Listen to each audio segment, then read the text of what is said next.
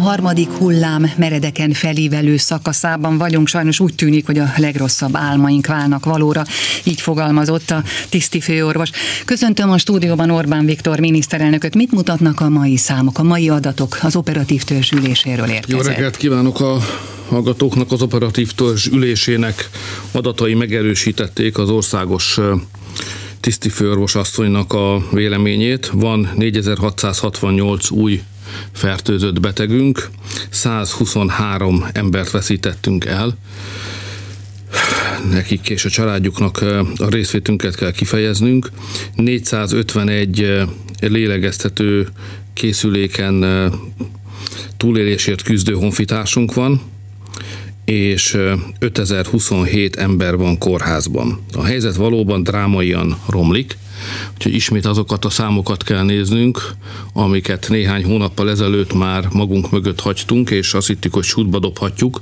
Tehát azt a számot kell most ismét nézni, hogy hány üres ágy van egyáltalán a kórházakban, és mennyi lélegeztető készülékkel felszerelt ágyunk van, mert abban egyetértenek az orvosok, hogy a fertőzések száma a következő két hétben inkább drasztikusan, sem mint enyhén, tehát jelentős mértékben nőni fog. Kérdés megint az, hogy a magyar egészségügy teherbíró képessége, orvosaink, ápolónőink odaadása, helytállása, az eszközeink elég, elégséges volta, mind együtt képessé tesz bennünket a védekezésre vagy sem. Itt tartunk.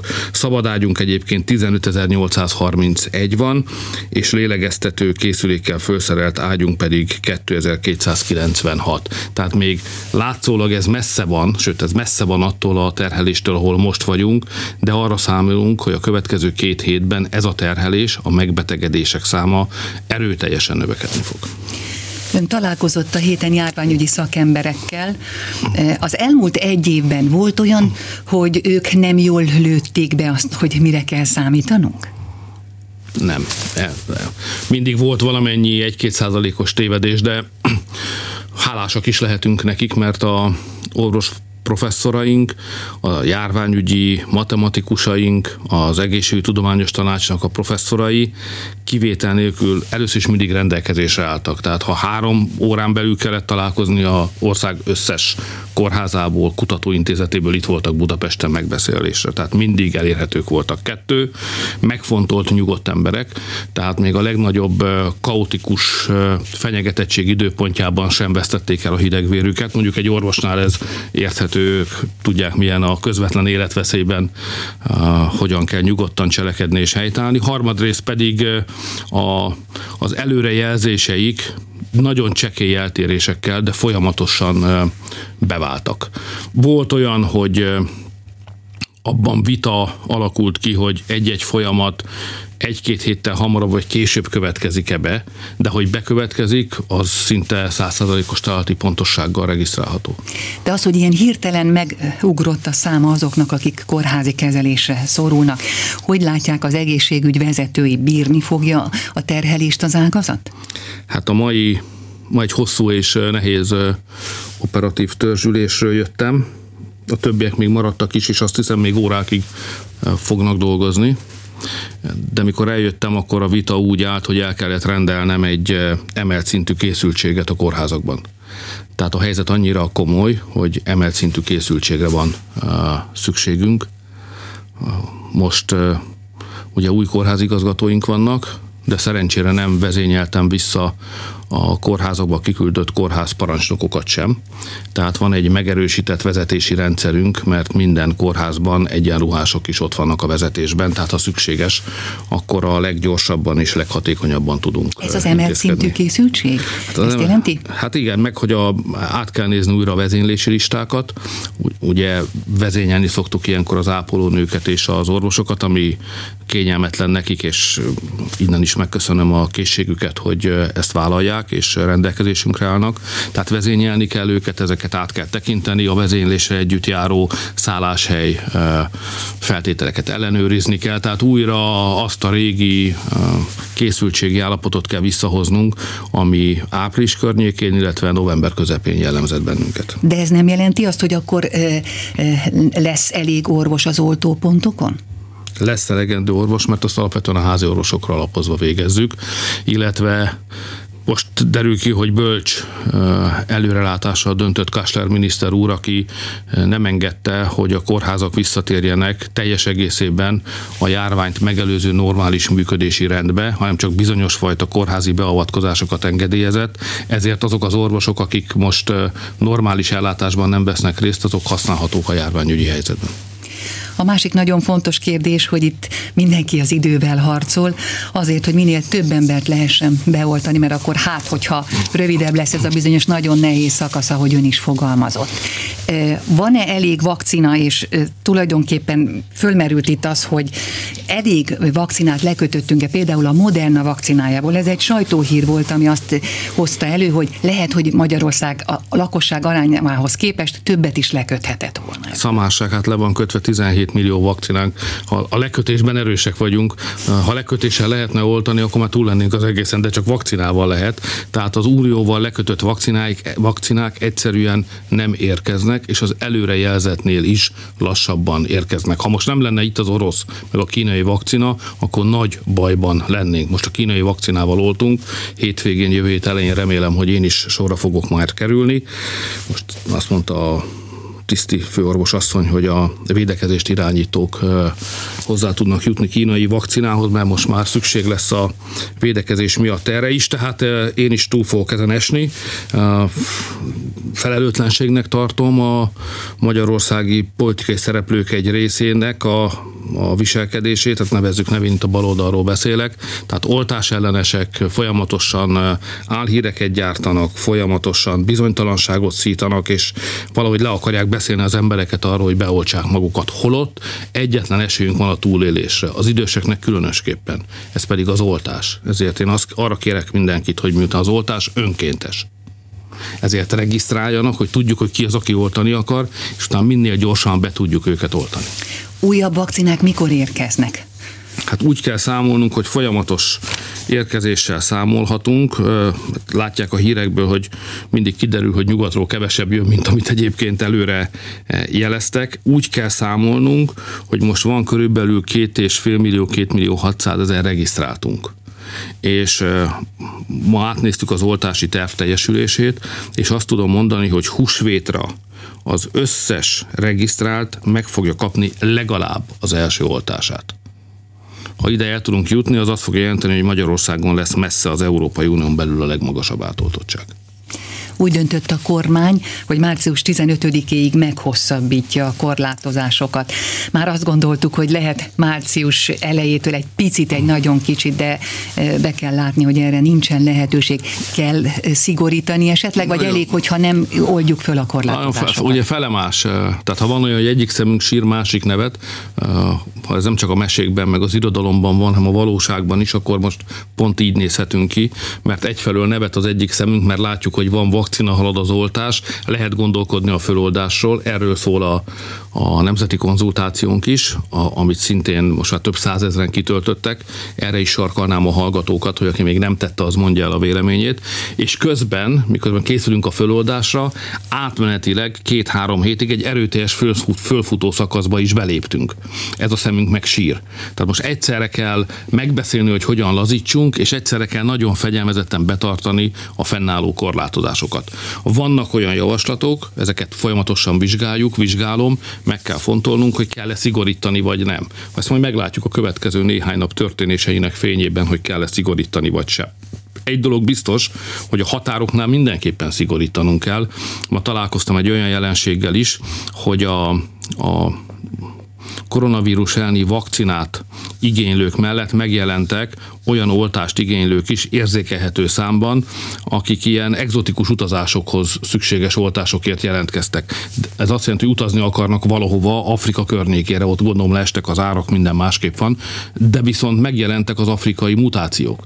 Tehát ha most kiengedjük az embereket Afrikába, ők kimennek, mert most olcsó, utána hazajönnek és hazahozzák a sokkal gyorsabban terjedő vírus mutásfajtákat, hiszen most azért futnak föl a számok, mert egy új mutáns jelent meg. Még, ez, még erre rájön nekünk egy Afrikából hazahurcolt mutáns, na akkor kész vagyunk. Ezért én azt kértem a operatív törzs, hogy dolgozzanak ki nagyon szigorú utazási szabályokat. Az üzletembereknek is meg kell érteniük, hogy ilyen körülmények között, mert erre hivatkozva lehet utazni, és a magyar okosba kitalálja, hogy ő végül is üzleti tevékenységet végez, zárójel bezárva.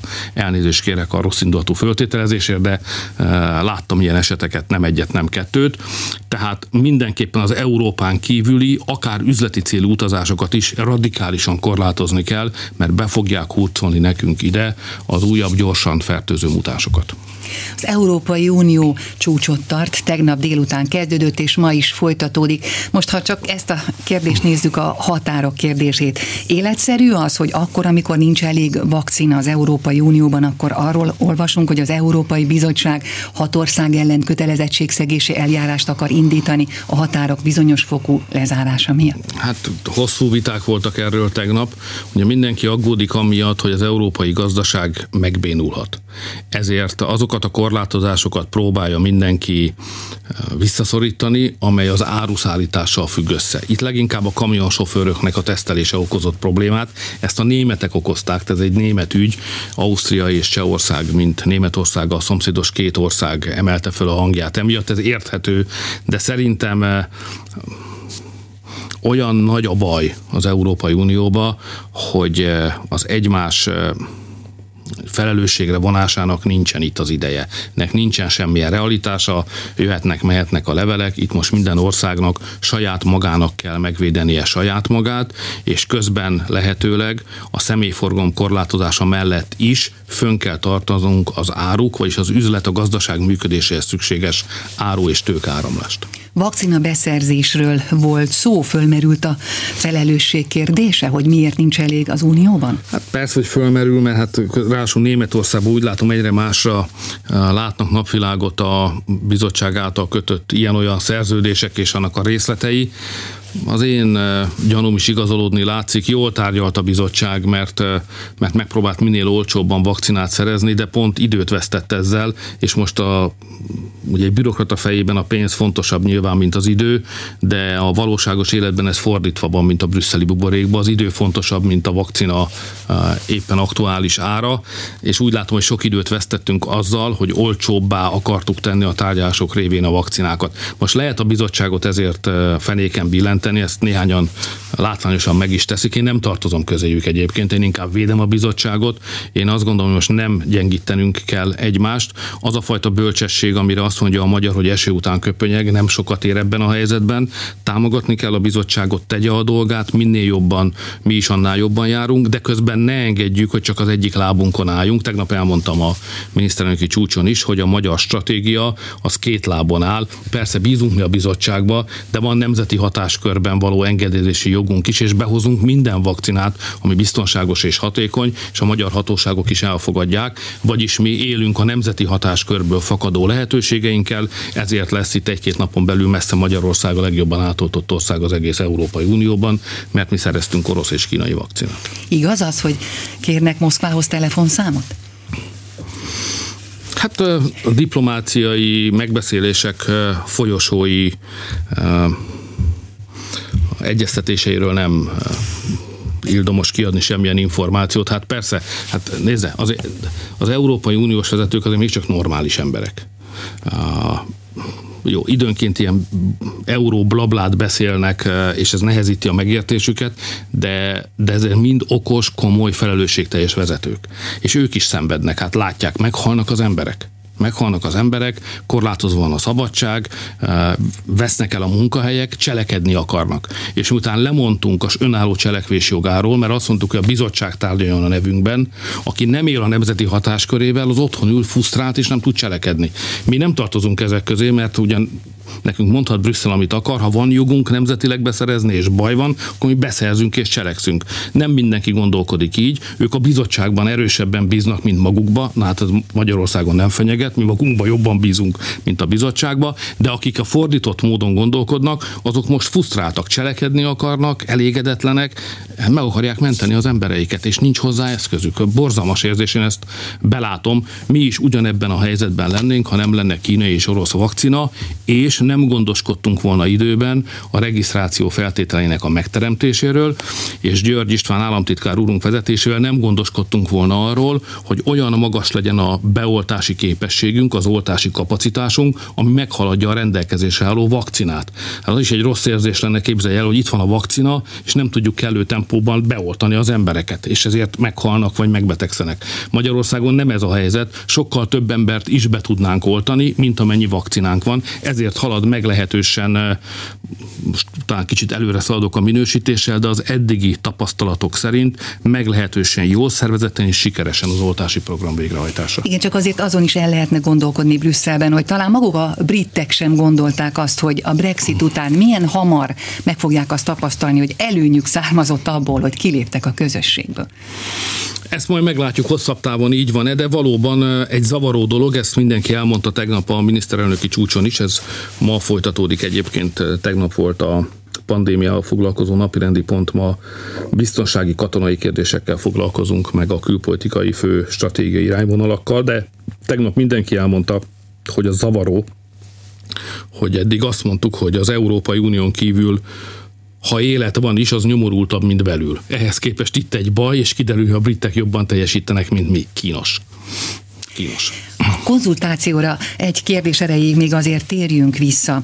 Ugye a múlt héten volt egy kis zavar, mm, szervezett támadás, kibertámadás indult a kormányzati oldalak ellen.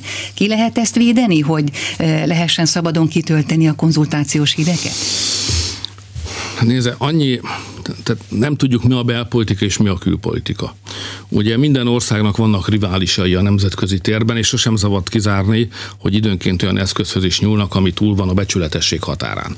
Hát ezért van kibervédelmi programja Magyarországnak, mind a katonai rendszerben, mind a polgári rendszerben. Védekezünk az ilyen típusú illetéktelen behatolásokkal szemben.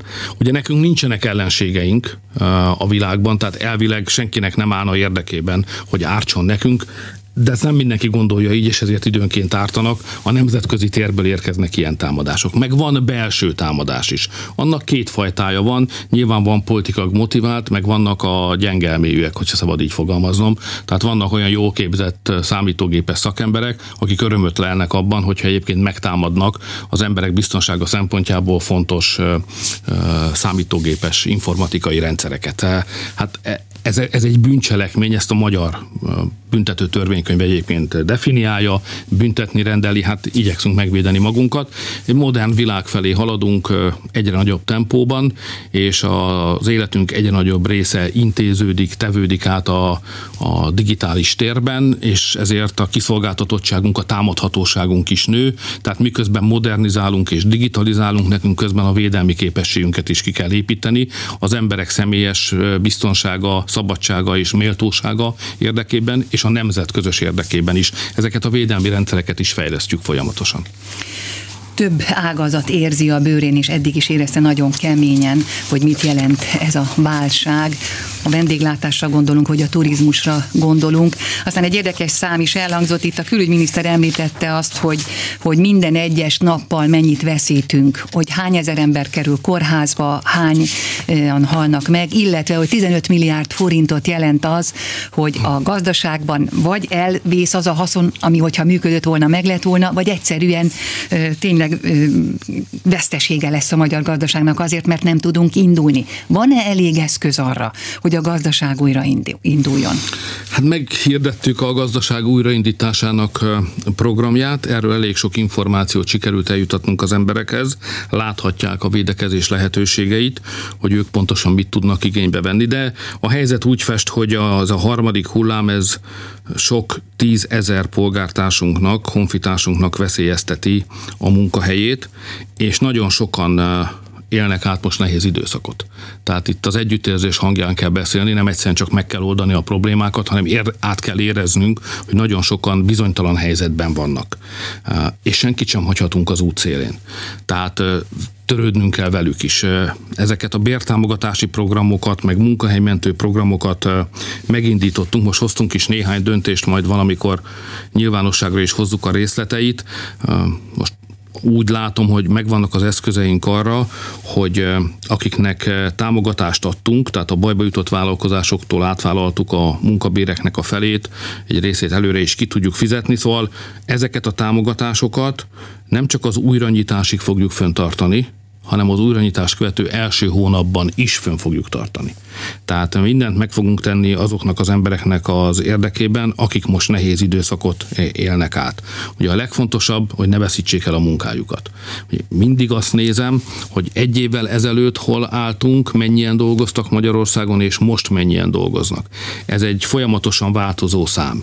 Most éppen egy nehéz pillanatban vagyunk, mert az egy évvel ezelőtti helyzethez képest 55 ezerrel kevesebben dolgoznak. Tehát a következő két-három hónapban nekünk vissza kell nyernünk, újra létre kell hoznunk 55 ezer munkahelyet. Azt vállaltuk, és ezt körömszakadtáig fogok harcolni ezért, hogy be is tudjam tartani a vállásomat, hogy annyi munkahelyet hozunk létre, mint amennyit a vírus elpusztít. Most mínusz 55 ezernél vagyunk, a következő két-három hónapban ezt legalább nullára kell hoznunk, vagy inkább még e fölé. Ez megvannak az eszközeink.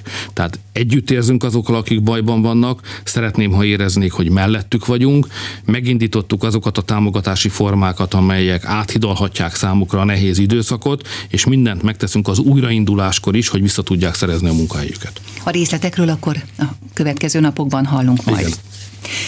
Nagyon fontos kérdés, bár most lehet, hogy nem ez a legfontosabb, de mégis sokan szeretik az állatot és az állatokat, és úgy érzik, hogy nincs kellő védelem, állatvédelem, mert nincs erre lehetőség, nem voltak erre megfelelő szabályok. Elindult most egy állatvédelmi konzultáció, amelyet igen sokan töltöttek ki, szintén online azok a kérdések, amelyek szerepelnek, mindegyikre lesz majd egy megoldás az elkövetkező szabályozásban? Hát megmondom, hogy én is kitöltöttem ezt, és fontosnak is tartom az ügyet, csak ez a vírus, meg a járvány, meg a munkahelyteremtés, meg a fölfutó harmadik hullám, meg Elviszi hogy nincs elég vakcinát, hátra, fontos ügy ez, de valahogy hátrább kerül az ember fejében. De az én is kitöltöttem, meg fontosnak is tartom, ugye mégiscsak ilyen falusi fickó volnék, tehát van elképzelésem az állatokról, meg tudom, hogy hogyan szabad, meg hogyan nem szabad velük bánni, láttam jó és rossz példát az életemben épp eleget.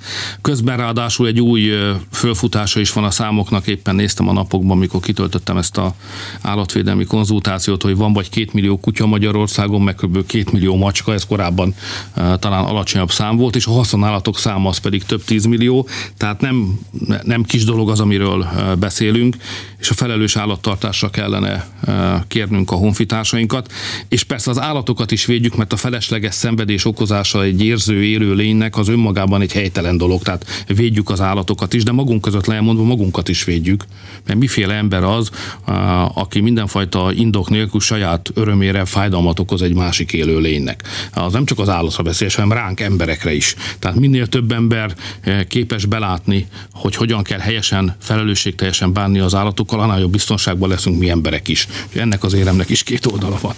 Akkor a szabályozásban nyilván a válaszokra lesz megfelelő megoldás. Hát van egy kiváló képviselőnk, Óvádi képviselőtársam, aki ezzel a kérdéssel foglalkozik, bombáz bennünket a javaslataival.